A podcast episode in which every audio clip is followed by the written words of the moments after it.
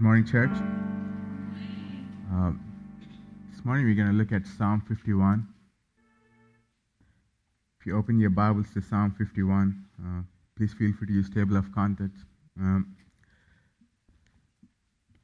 we're working our way through a series of Psalms, and when Sean asked me to preach, he said, just pick your favorite Psalm, and I got to confess that this is not my favorite Psalm. Uh, but it does speak, it spoke to my soul, and um, I'm confident in God's word that it would speak to your soul this morning. Uh, last year, kind of like a big shock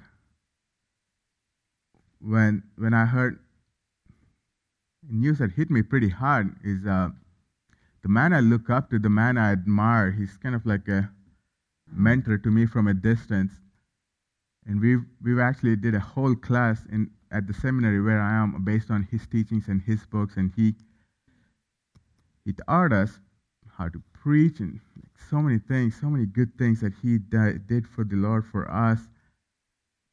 And in one of the webinars, I still remember one of my classmates asked him, like, so how do you prepare your sermons? And he said, well, like, after I finish preaching Sunday morning, I, I that evening I work on if it's a text from Greek or Hebrew, I just, you know, I translate my own text and and start from there and outline and all that. I was just amazed. Wow, this this man knows the original languages. This can this man can preach. This man can teach how to preach. He's a professor at a seminary. He's a pastor at one of the mega church. He said we didn't know was all the time he was actually having an affair and when we found out, it, we were sad, we were disappointed, didn't know what to do. And here we go, brothers and sisters. We have men and women who can master languages, who can master art of preaching or teaching, but can't master their own lust. And what, what we have here is a leader, David, who's man after God's own heart, who did some incredible things for the Lord. Great military leader, great king. But he sinned in such a way that it devastated the nation. I mean, there had some consequences for his sin. The psalm we're going to look at is what he's, his, when Nathan, the background to this psalm is he sinned, he took someone else's wife and got her pregnant. And when her husband, so when Nathan David found out that he, his this lady that he just slept with, she's pregnant, he wanted to cover it up. So he asked his husband Uriah to come back and and try to cover it up. So this Uriah turns out to be a noble man. He doesn't go back to his home to be with his wife, but thinks that, oh, my fellow soldiers are in the war. How can I go and be with my wife? So he doesn't go out of desperation, David gets him killed because he wanted to cover up his sin. And one of the tragedy of the end of the chapter, we see the thing that has David has done displeased God. And what God does is, out of His grace, He sends Nathan, the prophet, to confront David. When Nathan confronts David of his sin, David says, "I have sinned against the Lord." And the Psalm 51 is the confession, is the exposition of that confession I have sinned against the Lord. He, what we see here is the depth of a human cry. When you're face to face with God's law, when you're face to face, knowing that you have sinned against the Lord and see a cry of a human heart asking for forgiveness, the cry that has been fulfilled in the New Testament, in the glorious gospel that we're going to see shortly. But Let's read the text. It's Psalm 51. Have mercy on me, O God, according to your steadfast love. According to your abundant mercy, blot out my transgressions. Wash me thoroughly from my iniquity and cleanse me from my sin. For I know my transgressions, and my sin is ever before me. Against you, you only have I sinned and done what is evil in your sight, so that you may be justified in your words and blameless in your judgment. Behold, I was brought forth in iniquity, and in sin did my mother conceive me. Behold, you delight in truth in the inward being, and you teach me wisdom in the secret heart. Purge me with hyssop, and I shall be clean. Wash me, and I shall be whiter than snow. Let me hear the joy and gladness. Let the bones that you have broken rejoice. Hide your face from my sins and blot out all my iniquities. Create in me a clean heart, O God. Renew a right spirit within me. Cast me not away from your presence and take not your Holy Spirit from me. Restore to me the joy of your salvation and uphold me with a willing spirit. Then I will teach transgressors your ways, and sinners will return to you. Deliver me from, from blood guiltiness, O God. O God of my salvation, and my tongue will sing aloud of your righteousness. O Lord, open my lips, and my mouth will declare your praise. For you will not delight in sacrifice, or I would give it. You will not be pleased with the burnt offering. The sacrifices of God are a broken spirit, a broken and a contrite heart, O God, you will not despise. Do good to Zion in your good pleasure. Build up the walls of Jerusalem. Then will you delight in right sacrifices, in burnt offerings and whole burnt offerings. Then bulls will be offered on your altar.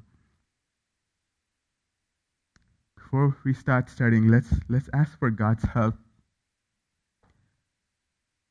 Father, we, we come before you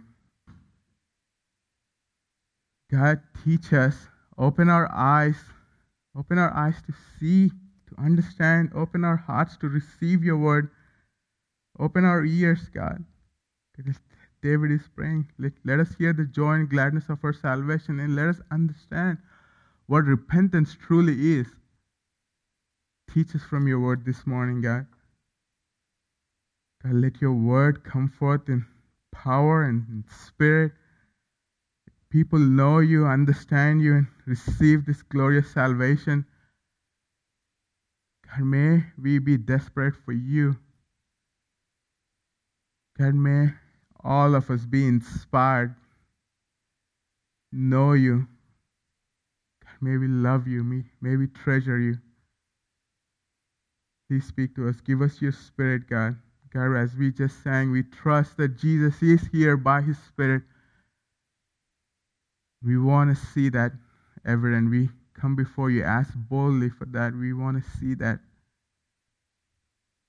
Please speak through me. It's in your Son's name we pray. Amen. What I have outlined here for this psalm is five steps for repentance. The first step is the character of sin. David starts off having pleading, God, have mercy on me, O God. And then he says, according to your steadfast love, according to your abundant mercy. And then he says, blot out my transgression. Wash me thoroughly from my iniquity and cleanse me from my sin. He's describing his sin. Then he says, For I know my transgression. I know it. The character of sin, what it is. We, he uses three different words transgression, iniquity, sin. Three different words to describe what he did against God, the wickedness, in our modern day, we, we use sin as a kind of like a generic word, sin, but we don't use the word iniquity or transgression. David is describing his sin in three different ways. You know, we're so far removed 3,000 years from when he wrote, so we miss the meaning of the original audience when they received. They probably would know what it means. So I want to explain what the character of sin is. First word is transgression. Blot out my transgression. It means to cross a forbidden line. David says, I've crossed the line. I've rebelled against you, God. I've did, I've made an intentional choice, a deliberate choice to affirm myself and to deny you. I've transgressed. The second word he uses is iniquity. Wash me thoroughly from my iniquity. This word, iniquity, it's kind of like the internal disposition of our hearts. Evilness, wickedness, jealousy, anger, all the evil things that, that are just an external manifestation of what's happening in our hearts. Iniquity means bent, twistedness. It says, Wash me from my iniquity. Wash me thoroughly from my iniquity. And the third word he uses is sin. And it only gets worse. That's why it's not my favorite psalm. sin. Just cleanse me from my sin. Sin literally means missing the mark. Here's the man or woman, he's aiming at a target and he misses the mark. David is saying, I've missed the mark. I've missed God's mark for me. Miss the mark. If, we, if we're honest, we miss our mark because we're not even aiming for it. We're not, we're not even trying to aim it for it. As my, I was talking to my wife, and she said, it seems like our sin has so blinded us, kind of like a blindfold, that we're, we're just shooting our arrows at a different spot. I know my sin requires an intentionality to think, to process, to think about my actions. How am I living in front of God? What am I doing? We, we live in such an entertainment society. Our culture, this whole media is just this fact to drive us, to, to make us not to think. I mean, every time we feel guilt, every time we tired, we just want to click on a video just want to hear something. We just want to read something. It requires an intentionality to think about our sin, to know our sin. The reason I'm laboring on this point is when remember Jesus said in Luke 7, he who is forgiven much, he is forgiven less, loves less, he who is forgiven much, forgives, loves me more. The whole idea that if you don't even realize your sin, you don't even see a need for forgiveness. Know your sin. The second point, the second step for to understand repentance is the consequences of sin. If the, the first step doesn't motivate you to know, understand your sin, I hope the second would do. To know the consequences of your sin, my sin. Sin has consequences. We, we, we live in a society where we want to think that my sin doesn't affect others. My sin is just me. Whatever I do, it's just me. I want to tell you, based on the authority of God's word, that your sin has consequences. My sin has consequences, not only to my life, to my family, to my church, to my school, to my work. Everything affects with my sin. Notice David says sin stains us. That's why he's asking us, God, to wash. Sin is always before him. He's overwhelmed by sin. He's like, sin is always before me. I can't get rid of it. I can't get rid of my sin. And he even says, God, if you discipline me, if you do, if you judge me, you will be blameless in your judgment because I deserve it. Sin has consequences. He even says, I experienced the loss of joy. He's asking God to replace the joy of salvation.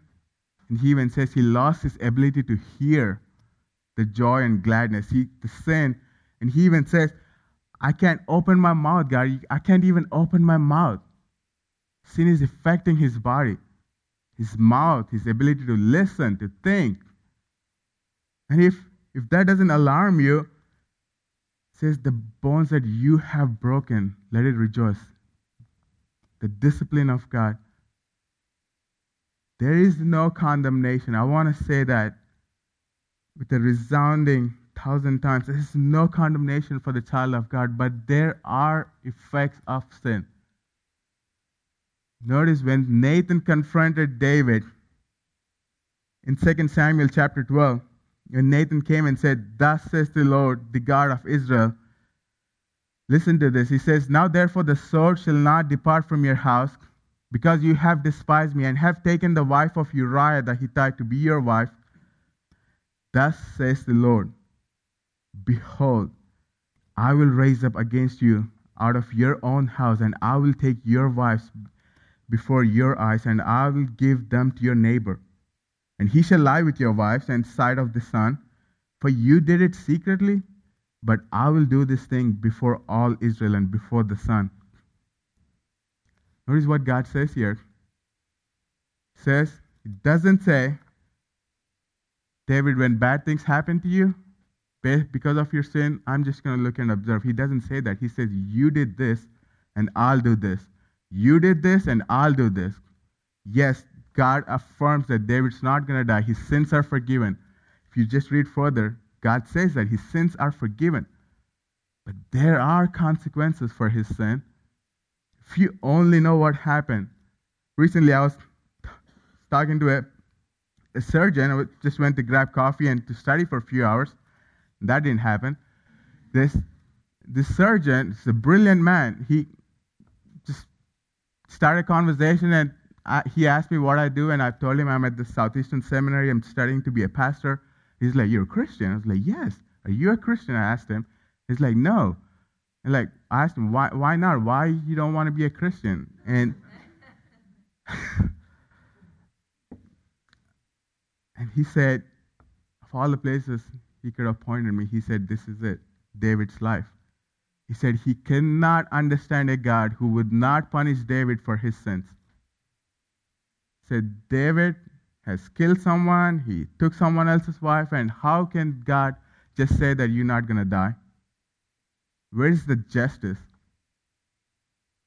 I told him, yes, there, there is no eternal condemnation, but have you never read further? If only David knew what he did would affect the way his, his child dies.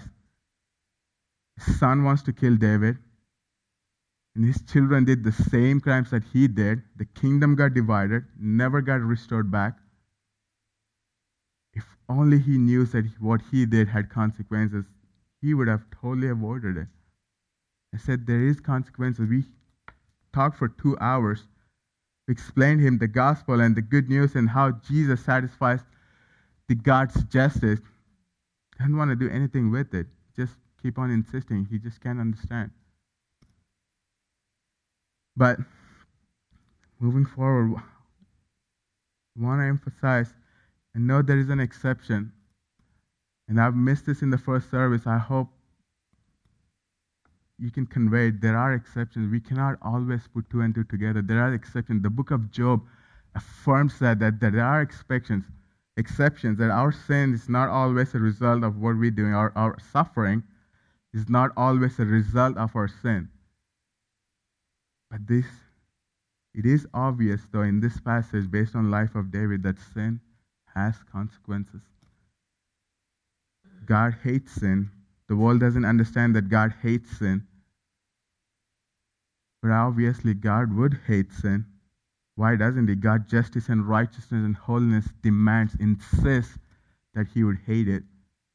Not only that, think about this with me. He hates sin because He loves us. Because he's the only one that truly understands what would sin do to us, and that's why he hates it.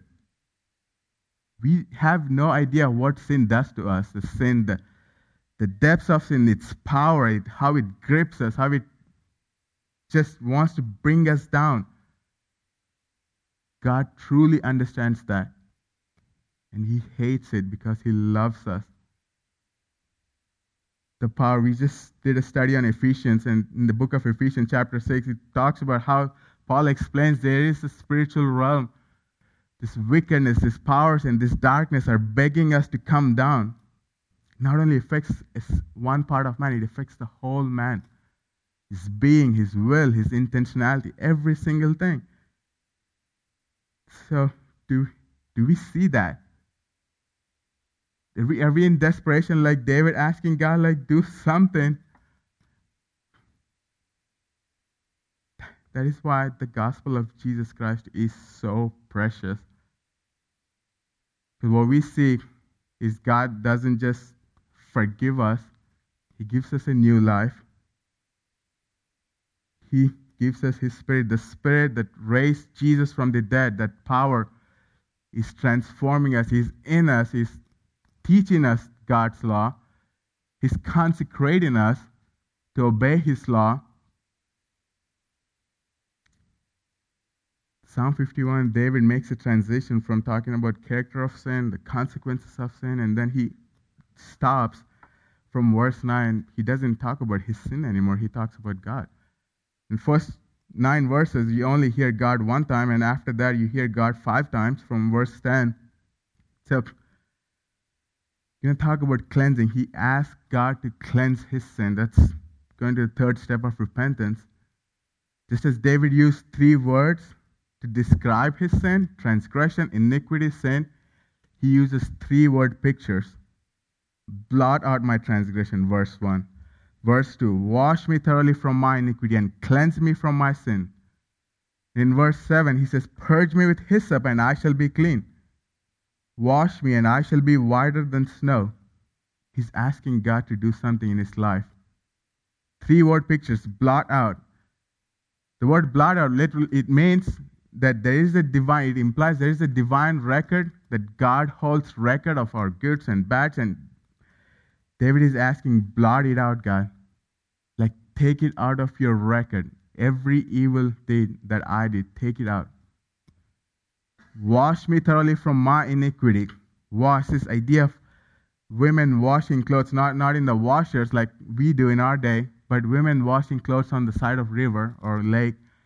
They're beating it. That requires a vigor. Excuse me. That requires a vigor. Wash me from my sins, from my iniquity, and cleanse me from my sin.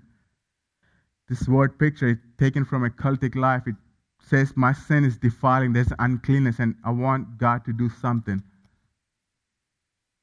David is appealing to two characters here.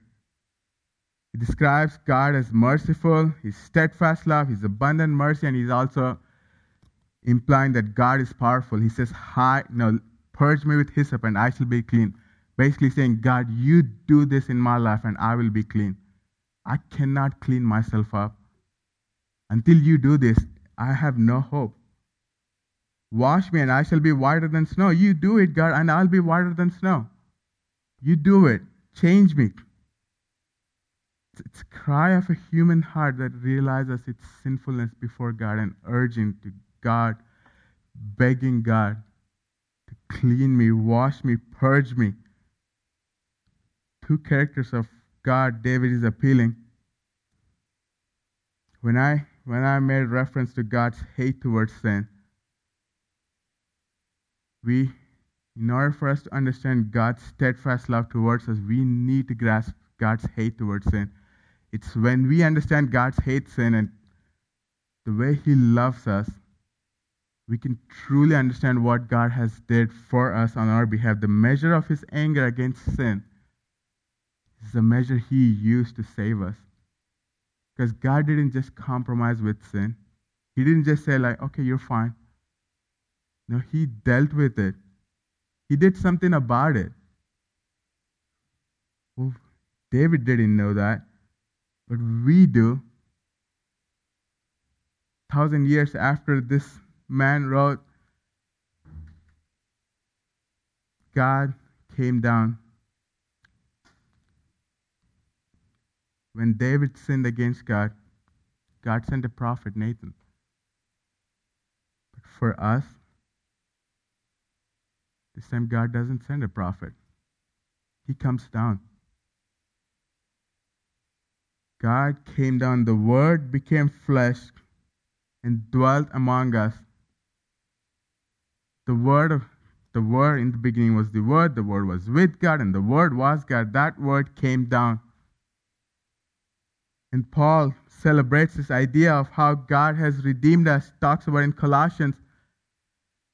Says, And you who were dead in your trespasses and the uncircumcision of your flesh, God made alive together with him, having forgiven us all our trespasses by canceling and the record canceling literally means blotting out the record of debt that stood against us with its legal demands. This he set aside, nailing it to the cross. He disarmed the rulers and authorities that put, that put them to open shame by triumphing over them in him. David is asking God to blot out, and Paul saying Jesus has blotted out our sins on the cross. Second verse, Titus 3 5 7. God saved us not because of works done by us in righteousness, but according to his own mercy. By the washing of regeneration, notice the language, washing, and renewal of the Holy Spirit, whom he poured out on us richly through Jesus Christ our Savior, so that being justified by his grace, we might become heirs according to the hope of eternal life. Third verse, 1 John 1 7. But if we walk in the light as he is in the light, we have fellowship with one another, and the blood of Jesus, his son, cleanses us from all sin. What David is praying here, crying out, is a human heart that's crying out to God. God has accomplished it on the cross. I mean, the number, number of passages can keep going, but I trust that you get an idea what this, what this celebration of gospel is about. This love of God also is not contingent upon our spiritual walk with God. Because God didn't send prophet Nathan to him when he was in his spiritual high. He was in the pit of sin. David did something so terrible. And he wasn't even repenting for a whole nine months. It's just absolute quietness. That, I mean, I just, it's hard to believe that you can do things like that. Sleep with someone else's wife, kill her husband, and still be quiet for whole nine months. See the power of sin? But I want us to see the power of God that when the word God, God's word came to him, he repented. What we have is something far more greater. Far more greater. We just sang the song on the glory of Jesus, the King that's enthroned above. And when he looked at our earth, the perfect creation that God created, it wasn't like that. The sin defiled the creation. Sin defiled us, every part of our being. What he saw was brokenness, heartbreak, wars, death, sin, evil, corruption,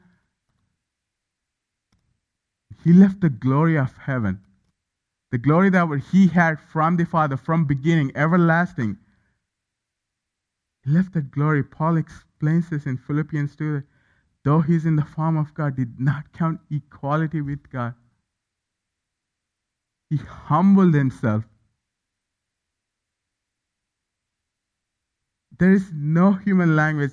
I, I can feel my own incompetency to even explain this this depth of God's love that He left the throne of heaven to come to this earth for our sake. The human language is so incompetent to even explain this love that He humbled Himself. He came down, and what he, what he found here was not even people are not even willing to obey God. They eh, opposed him. They wanted to kill him, and they did kill him. He didn't hold back. Not even one time, even at the end, right before his crucifixion, he's praying to God, like, God, is there any other way? Father, is there any other way we can do this? We know the answer. There's nothing. Drank the last drop of God's wrath. Took it all. He didn't hold anything back. The love that pursued David is pursued us 2,000 years ago through Jesus Christ. He came down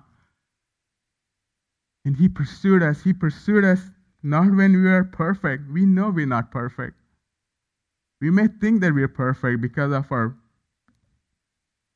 social structure, ethnicity, no matter whatever, whatever it is. He came and saved. I mean, John 1, he explains not, he saved not through the biological means, but he saved according to his own mercy and grace. Saved, want to ask you this morning, I don't know each and every person here, but do you know this love? Do you actually know a God that pursues you? Do you believe it? Is that gospel penny dropped in your heart that you know, no matter whatever happens, that there is a God who loves me, who pursues me, who is with me all the time? I urge you, stop whatever you're doing. Want to cry out to this God. Cry out that have mercy on me, oh God. Have mercy. It is my privilege, not only my privilege, that every Christian here would affirm that it is our privilege to tell you that there is a God who loves you. Loves you, who gave his son. God sent Nathan the prophet. This time, God sends his own son. When the fullness of time comes, God sent forth his son to redeem his people. Galatians 4 talks about it. To redeem a people for himself. You know this, Lord. You know this, God. And not only David doesn't stop there. David doesn't say, like, just clean me and then I'll be fine. He goes further. He wants more. Leads to my next point consecration to God. David has to be clean. There's always this danger that once we are clean, that sin, that sin that's in us might come back.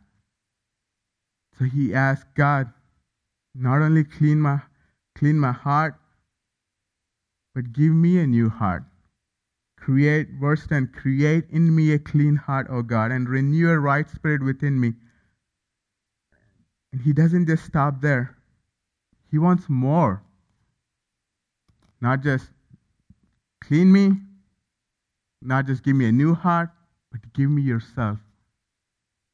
There is a danger for us to, when we ask for forgiveness, we want forgiveness for the sake of guilt and shame or whatever, and then ask for a clean heart because we want to be presentable, good to, uh, in front of others. But when we miss this of what David is asking here, we miss the whole point of repentance. It's not just for the sake of forgiveness he's asking. This whole time until here, he's want God himself. He's desperate for God. This new attitude towards God. He avoided God for nine months. Now he's coming back. God, I want you more. Do not cast me away from your presence. I want your presence. I need your presence. I need your spirit. Consecration literally means to be set apart for God, to be with God. God set his people apart from the rest of the world. Consecrate me to God. Need to understand one more thing here is the boldness of David. We talk about childlike faith, but this is actually a bold faith. Up until this point, if you follow the history of people being with God or people asking for the Holy Spirit, no one had the audacity or boldness to ask for God's presence or, or the Spirit, the one who is a sinner. And God created this perfect creation. It was great. Everything was fine until Adam and Eve sinned. And what happens? God drove them away from his presence. The word literally says God drove them away. We see in Genesis 6 that God's Spirit cannot strive with human heart because their intentions are evil all the time, and God brings forth judgment, the flood. You just keep tracing that history of every time when people see God, they're like, I'm undone, I'm blown. I don't want you. I don't want to be close to God. You see that in the life of Israelites. Every time when a person comes who's not a priest, who's not consecrated to God, comes to the temple, comes to the tent, ark, even by accident, they're immediately dead. The whole job of priest is to protect people from not coming anywhere nearby. Saul sins. What happens? The first king, Saul's spirit immediately departs Saul. David is pleading for God's presence. We see the end, the story doesn't stop there. Israelites God repeatedly warns them do not just keep obeying my commands. Do not sin. Do not sin. If you do sin, I'm going to vomit you out of this land. Because God was in that land. God saying, I'm going to drive you away. And that's exactly what happens. Because they keep sinning and sinning, and God drives them away because there was the presence of God in midst of Israel in the tent. And God did not want people to sin, and He drives them away. Then He gives us this promise through Ezekiel and through Jeremiah that one day I'll make a new covenant. You've disobeyed my old covenant. I'm going to make a new covenant. I'm going to give you my own heart. what David is asking here, and then I'll put my spirit in you.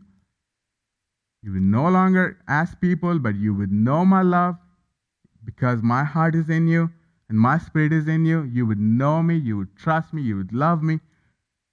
We don't see that anywhere until we see in Luke 22 when Jesus inaugurates that new covenant.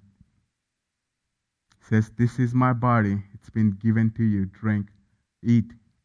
This is the cup, the blood that has been shed for your sins. Drink. He said, This is a new covenant that is given to you by the shedding of my own body and blood. Jesus inaugurated that covenant, and now we have access to God the veil is torn. Not only that, we have God in us, consecrating us, redeeming us, purifying us day after day after day. Titus 2:14 talks about this this idea of God purifying people for himself. Says who gave himself for us to redeem us from all lawlessness and to purify for himself a people for his own possession who are zealous for good works. Did you catch that? A people for himself. Believer in Christ, child of God, rejoice that when the Spirit is in you and when you sin, you're not judged because Christ redeemed you.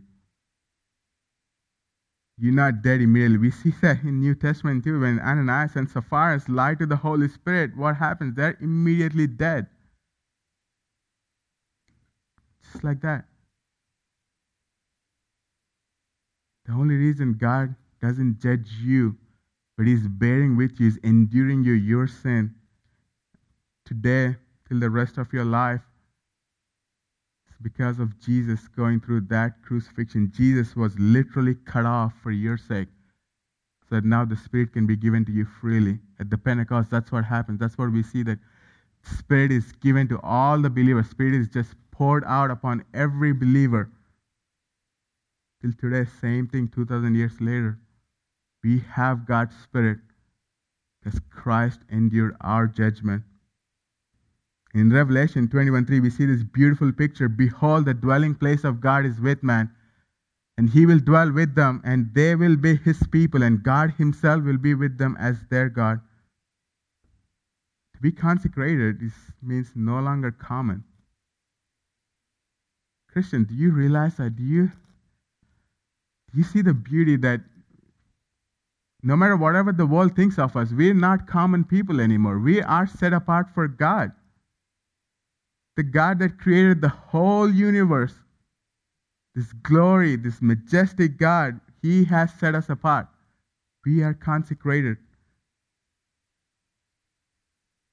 We talk about all the time that God is 100% for us, and it is true. Have you ever stopped and considered even or entertained this idea that are we 100% for Him? Because our walk, our pursuit of holiness requires intentionality, discipline, requires sacrifice. It's not automatic. Yes, God is working in us, God is redeeming us. His Spirit sanctifies us, makes us new, makes perfects us. We partake in divine nature. Behold, if anyone is in Christ, he's a new creation. But also, over and over again, we are urged to practice, to pursue godliness, to pursue righteousness. Not only that, I mean, before I move forward, I want to emphasize that this is not this is not a teaching that oh clean your mess up, then God would God would you know come through for you. One of my colleagues said, God helps those who helps himself. But I hope I've already established that that's not the case here. God doesn't save us and say, now, okay, I command you to live a good life. No, He gives us new life. There is a huge difference. And when we pursue that holiness, when we pursue that righteousness, what are we declaring is that, no, God has redeemed me this external manifestation of what I'm doing, the sacrifice, is what the internal reality of my heart, just as the sin. Sin is just an external manifestation of the reality of our hearts. Same thing with holiness. What God is doing in my heart is the manifestation that's revealing to the world. And in other words, God is revealing to the world that these are my people. I've redeemed them, I've set them apart. And they practice holiness. If you talk to a Muslim, he doesn't get up and think that, oh, I probably should, should maybe I should eat pork today. Or, you know, maybe, what does pork look like? What does pig taste like? If you're not laughing, you probably need to get an idea that Muslims don't eat pig or pork. But it's their identity, it's who they are. They're not even questioning, they're not even thinking about it. And we are a people that are, should be known and marked by holiness. It's not, it's not either or. It's who we are. God is holy, and we partake in his divine nature, holiness. This leads to my last step in repentance. David doesn't stop there. He goes forward. He says, Then I will teach transgressors your ways. Then he says, Oh, O God of my salvation, and my tongue will sing aloud of your righteousness. O Lord, open my lips, and my mouth will declare your praise. It's this idea of commission and celebration of the gospel. Commission, he says, God, after you do this to me, I'm going to go and teach the transgressors so they will return to you. The whole idea of loving your neighbor as yourself, if, if we know what sin does to us, if we know the consequences, don't you want to go tell others, like, cut, man or lady, you, you don't have to go that way. God has made a way for you. Isn't that automatic reaction, especially if we share Christ's Spirit who showed compassion on us, who redeemed us? Is it not like automatic? I was reading Spurgeon's one of one of when he said this on how he felt about this when he preached. Says, I remember when I preached at different times in the country and sometimes here that my whole soul has agonized over man Every nerve of my body has been strained, and I could have wept my very being out of my eyes and carried my whole frame away in a flood of tears if I could but win souls.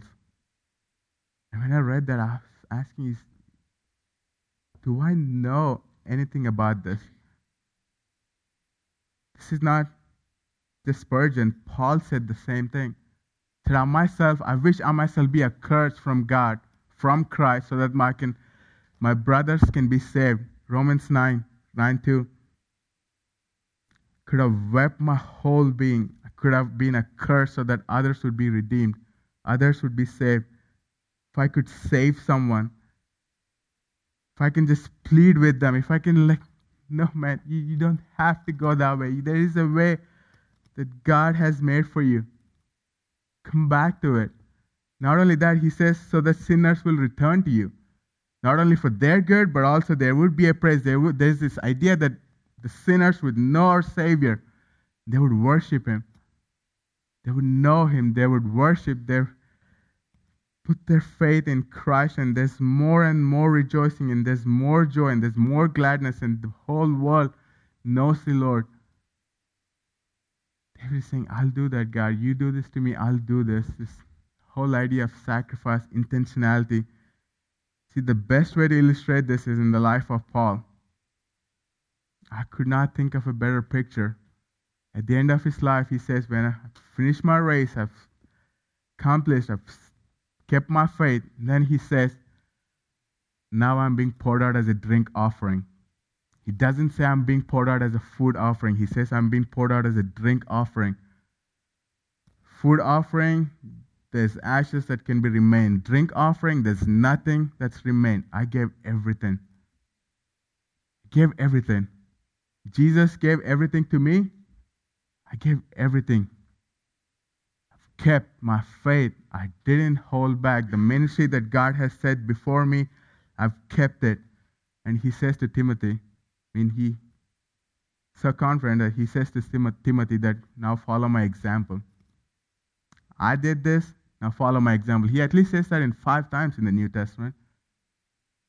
Over and over, and follow my example. Follow my pattern, follow my pattern of life. I mean, he at least believed and know that he did it. He did keep his faith. He did finish the mission that God has called him. I want you to ponder on that. Maybe one day you can call someone else, maybe your children or maybe your disciple, and say, like, I've kept the faith. Whatever God has said before me, I've obeyed. And now you follow my example. Let's pray. Father, it is with boldness we come before you to ask you to plead with you to do something in our life that only you would do, God. So that the world knows that you are our God, the God who's righteous and holy and abundant, steadfast love. God, as we partake in your divine nature, God, equip us, strengthen us, teach us your ways, help us to be a benefactor to this human race, to go and to proclaim this gospel. God, to obey our mission, God. Teach us your ways. Please, please give us yourself. Please give us your spirit. God, make us new. May we pursue holiness with all our might. May we be disciplined to know your ways. May we study your word. May we meditate on your word, God. Until you do a work in our hearts, God, we confess that we are helpless. So we urge you, we plead with you to come, to do a work. God, we, we trust. We do know that you love us because you displayed for the entire world to see it on the cross. Based on that, Based on that fact, based on that truth, God, we trust that you would come through for us now in this generation to bring a revival in our own hearts first,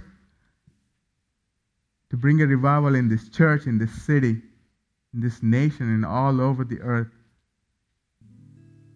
And may your knowledge and your glory be spread across the earth, God. It's in your Son's name we pray. Amen.